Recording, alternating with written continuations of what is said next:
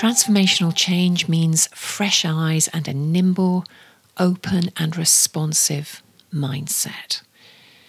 I'm Annie Hood. Hello and welcome to Well Intel Daily. This is the podcast that makes well-being work for you and your business.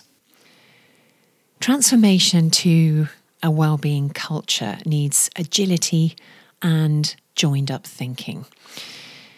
You and I, businesses and organisations large and small, know that we and they need to become more agile and adaptable as we and they become more aware of just how connected we all are to the wider ecosystem.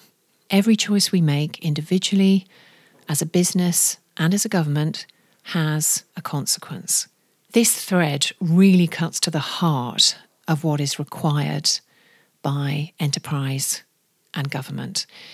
And we've all heard about digital transformation, but what the world needs now is for companies and other corporate bodies to embark on a well-being transformation.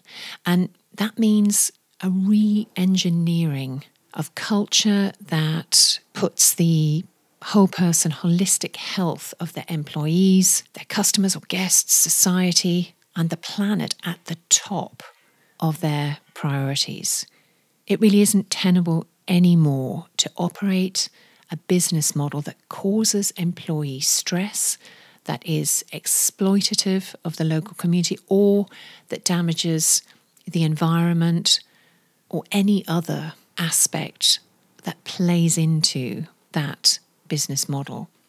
And the need for this corporate transformation is in response to this rapid pace of change in society itself. And you and I, our communities, our societies, were never designed to navigate this rate of change. Manuel Moniz makes exactly this point. He says that one of the defining features of our era is simply the velocity of technological and social transformation.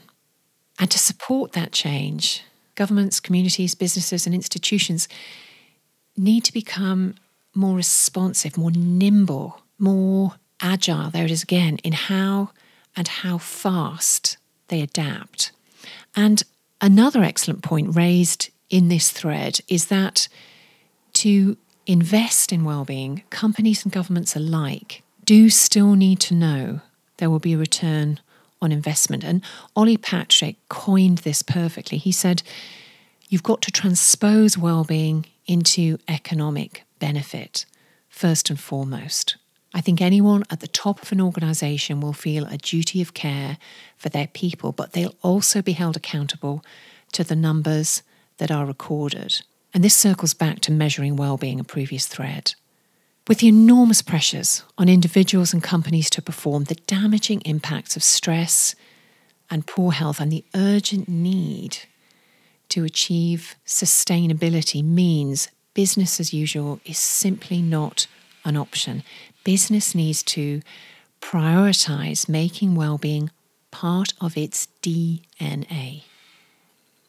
Tomorrow, what changes, if any, are you seeing in corporate culture in response to the high-profile sexual assault or abuse claims against some senior leaders that we're all reading about? Use me as your sounding board. Book a slot via well intellect dot com. Do follow, share and review, and of course, be well.